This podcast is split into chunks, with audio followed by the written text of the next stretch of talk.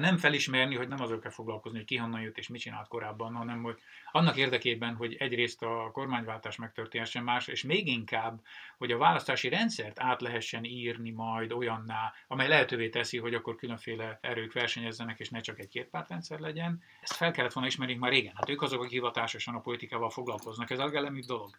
Annak idején emlékszem, hogy Orbán Viktor a már a 90-es évek elején teljesen világosan annak a mentén gondolkodott, hogy az adott szabályrendszerben mi a legcélra vezetőbb stratégia. G7 beszélgetések vendége Urbán László. Szia! Szia! Pontosan egy évvel ezelőtt beszélgettünk utoljára, akkor még az Indexen készítettem egy interjút veled. Annak a beszélgetésnek az volt az egyik üzenete, hogy ha az uniós pénzcsapot elzárják, akkor Orbán megbukhat.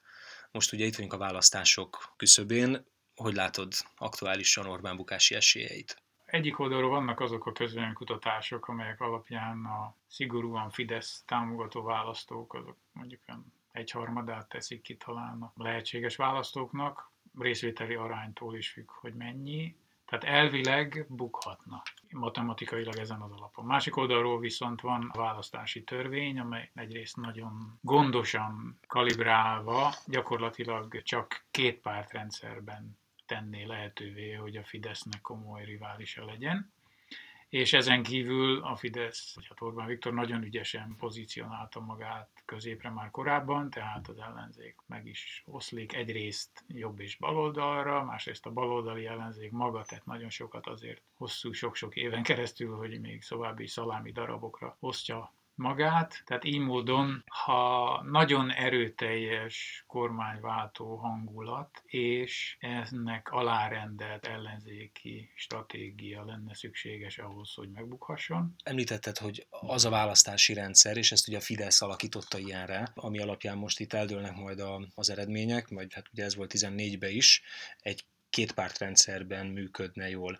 Ez szerinted önmagában nevezhető az antidemokratikus igyekezet egyik megnyilvánulásának, vagy lehet azt mondani, amit egyébként mondanak a fideszesek maguk is, hogy hát nagyon sok országban van hasonló, és egyébként egyáltalán nem arányos rendszer, hát most itt is ez van.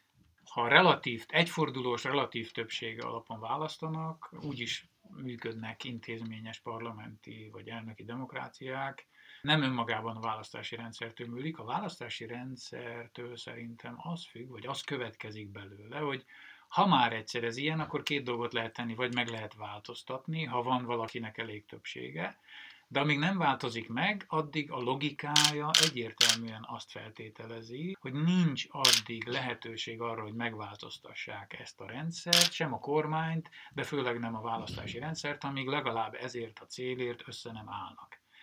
És én azt látom, hogy a jelenlegi ellenzéki politikusoknak a különféle élettudja, tapasztalatai, intézményi érdekei, pénzügyi megfontolások és ezer más szempont miatt ez a felismerés még nem elég domináns. És amíg ez a felismerés nem elég domináns, addig még az az esély, amely matematikailag a választók preferenciáiból elvileg összeállhatna a Fidesz kormány leváltására, annak is nagyon kicsi az esélye. Szóval nem számítasz kormányváltásra tömören? Hát reálisan szólván nem számítok rá valóban. Ez nem azt jelenti, hogy nem érdemes megtenni mindenkinek, amit tehet, aki a kormányváltásért akar szavazni, hogy nincs értelme annak, hogy megpróbáljuk, ha a pártok nem tudnak összeállni, akkor akkor a szavazók maguk eldönteni, hogy ki a legesélyesebb jelölt, egyéni körzetekben is arra szavazni, és a pártlistán pedig arra a pártra, ami neki szimpatikus, és aztán ha véletlenül esetleg mégis mindennek a nehézségek ellenére az derül neki, hogy az ellenzék összesen esetleg több képviselőt tudna jutatni a parlamentbe, hát akkor derülne az ki, hogy is egyébként milyen alapon képesek együttműködni.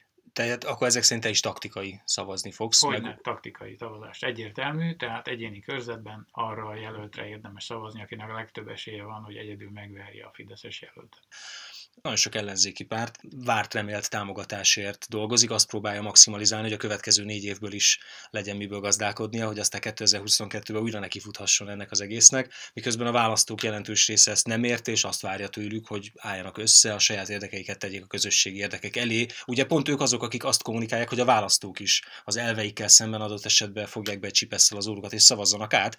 Tehát amit a pártok a választóktól várnak, a választók a pártoktól is ezt várják. Csak Igen. hogy közben nagyon sokan nem e mentén, a logika mentén működnek. Éppen amiatt, mert ennek a választási rendszernek az egyfordulós, relatív többséggel győződelmeskedő jelöltekre épülő egyéni körzeti szisztémának az a logikája, hogy össze kell állni. Ennek a konkrét taktikai megvalósítása sokféle lehet, és az egyik kérdés az valóban ez a jelöltek visszalépése, amit büntet a, választ, a pártoknak támogató, pénzügyi támogató rendszere, tehát hogyha valaki visszalépteti a jelöltjét, akkor vissza kell adnia a támogatást, és így módon még igen, lépcsők és szintek Igen, vannak, még becsülkül a lehetősége. Ezért nem feltétlenül következik ebből még a visszaléptetés sem feltétlenül formálisan. Ma az internet korában lehetőség van arra, hogy nagyon gyorsan, néhány nap alatt el lehet juttatni minden érdeklődő választóhoz azt az információt, hogy ki a preferált választó, és amennyiben a,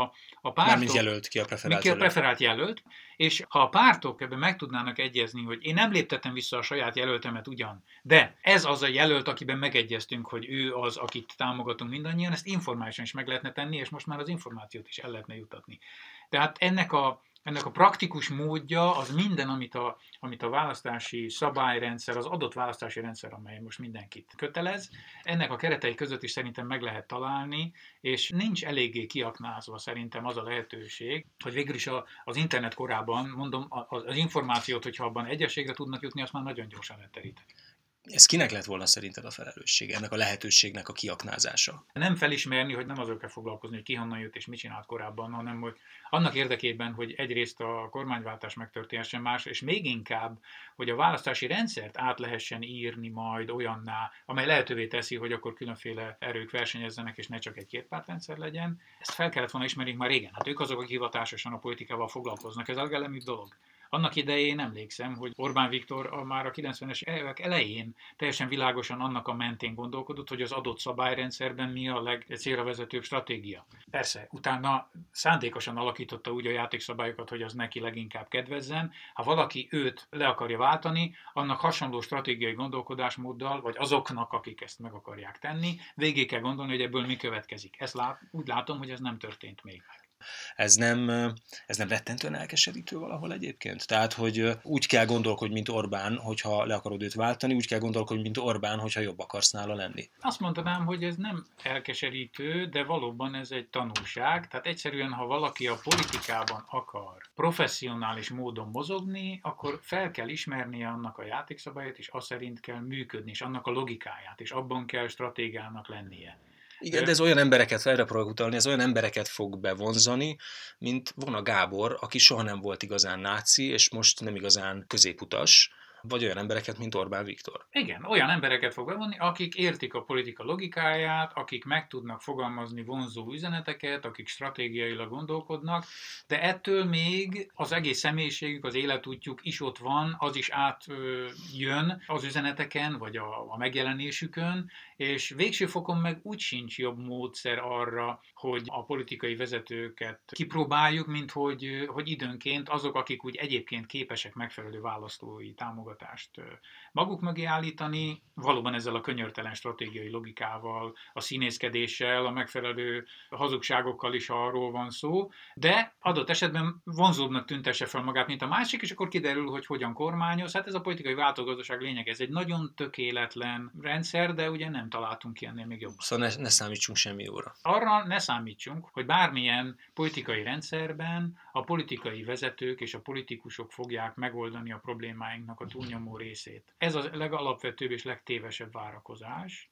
hanem abban bízzunk, hogy olyan politikai rendszerben működhetünk, ahol a politikusok kellően kontroll alatt vannak ahhoz, hogy bármit nem tehetnek meg, és hogy korlátok között van az, hogy meddig nyúlhatnak bele a magánszférába, a magánéletünkbe, a magánszektorba, és nekünk pedig lehetőségünk van arra, hogy a különféle szakmai területeinken relatív autonómiával teljesítmény alapon jussunk előre. Ne pedig azon az alapon, hogy a politikusok mennyit segítenek rajtunk. Most akinek különféle okok miatt kiszolgáltatott, hátrányos helyzetű, nincsen lehetősége arra, hogy a saját erejéből boldoguljon, azokról meg a társadalmi egyetértés minimuma mentén valami fajta szociális védőháló támogatást nyújtani kell. Ez a maximum, amit remélni lehet a politikai rendszertől.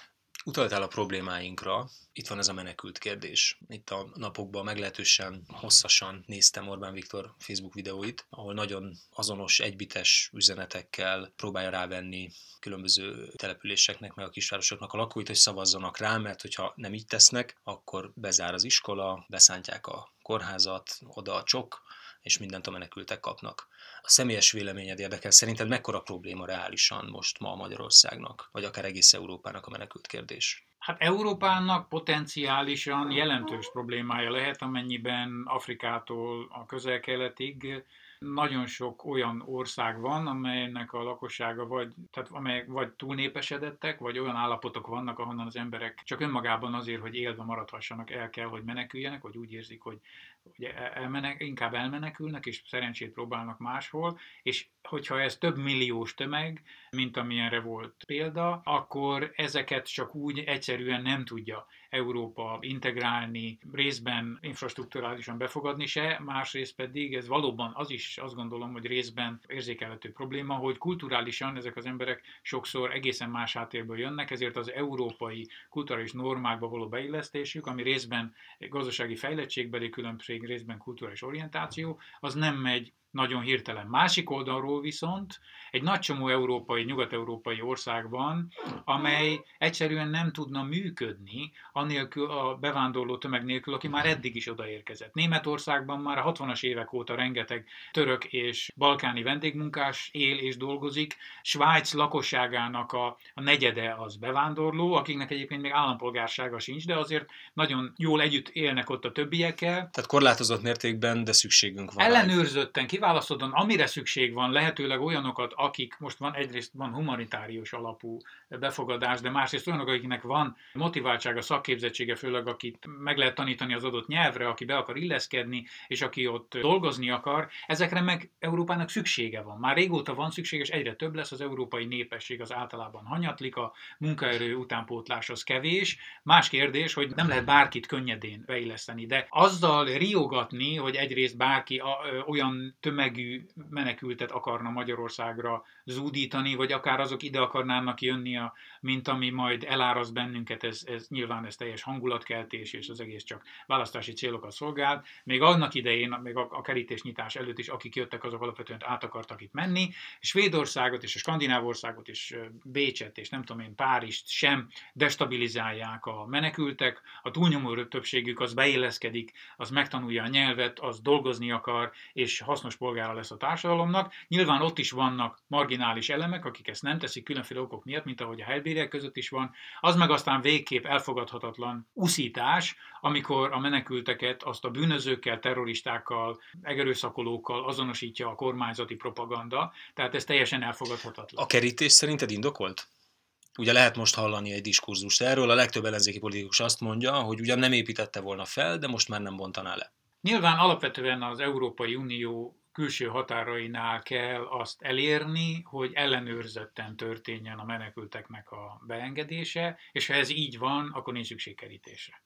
Ha ez nincsen, akkor előfordulhat, hogy átmenetileg szükség lehet egy olyan szűrőre azért, hogy ott a határon ellenőrizetté tegyük azt, hogy kit engedünk be, és miért. De megint nem azért, hogy minden egyes embert kívül tartsunk, hanem azért, hogy ellenőrizetté tegyük, hogy ki az, aki bejöhet, mert mondom, az országnak egyébként szüksége is van utánpótlásra. Nem arra, hogy, hogy boldog-boldogtalan, akinek kedve van ellenőrizetlenül bejöjjön, hanem arra, hogy azokból az emberekből, akik egyébként szívesen és kemény munkával helyt akarnának itt állni, azokat annyit, amennyit be tudunk integrálni, akit megfelelően be tudunk tanítani a magyar nyelvre, akit el tudunk helyezni, akit a szakmai képzést tudunk adni, vagy ha van neki, akkor munkahelyet, hogy azok beilleszkedhessenek a társadalomba.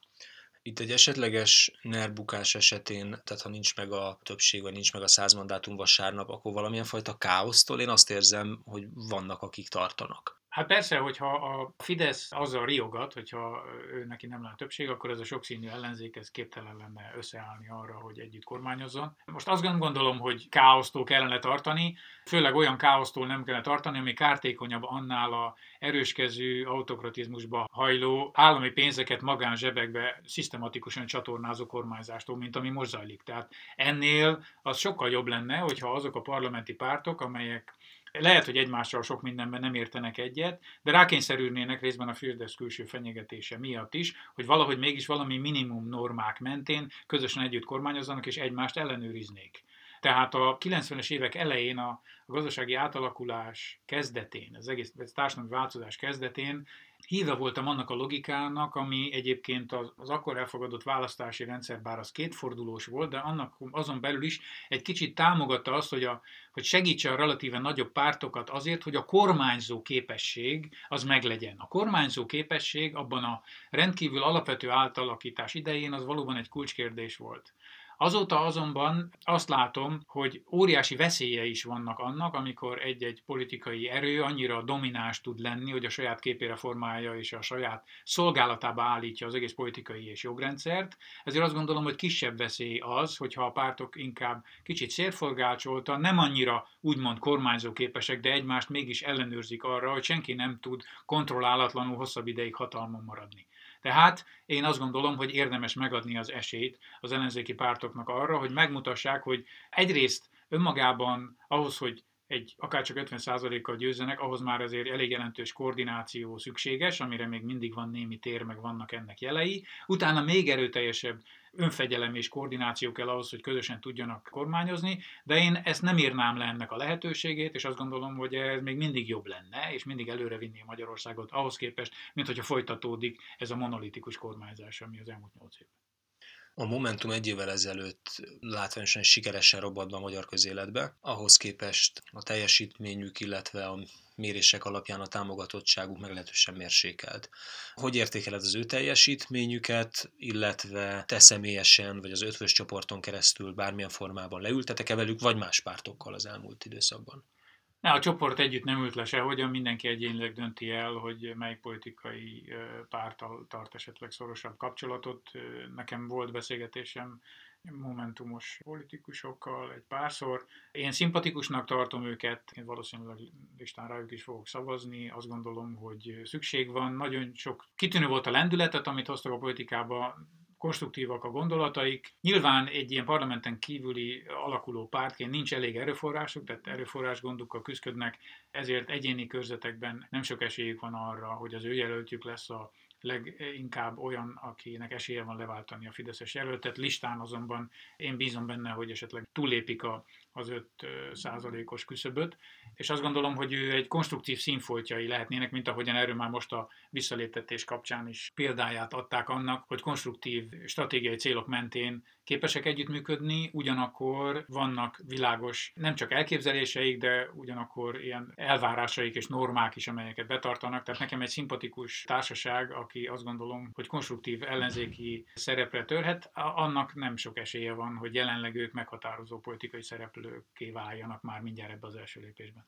Látsz potens miniszterelnök jelöltet egy Orbánon túli kormányban? Nem látok, mert, mert azt gondolom, hogy a, az ellenzéki pártok közötti megoszlás és, és egymás közötti rivalizálás miatt ennek nagyon kicsi az esélye, hogyha a parlamenti matematika alapján együttesen többségük lenne, akkor el kell kezdeniük keresni valami olyan közösen elfogadható szemét, aki miniszterelnökként ennek az élére állhat. Ezt rájuk kell bízni, ezt ők tudják, hogy ez közülük-e valaki, vagy pedig kívülről valaki. A, a nem látok az arra vonatkozott, hogy, hogy nem nyilvánvaló, hogy bárkinek ez a fajta támogatottsága meg lenne, amivel integrálni tudná a teljes ellenzéket, de nem azért, mert, mert nem elég könyörtelenek, karizmatikusak, nem elég Orbán Viktorosak, hanem azért, mert egy rendkívül széles spektrumot lefedő ellenzéki párt csoport élén kell majd valakinek, hogyha oda kerül a sor, az ügyeket vinni. Ez egy, ez egy nagyon nehéz feladat, nem biztos, hogy erre a legjobb valamilyen pártpolitikus. Igen, ugye ezzel kapcsolatban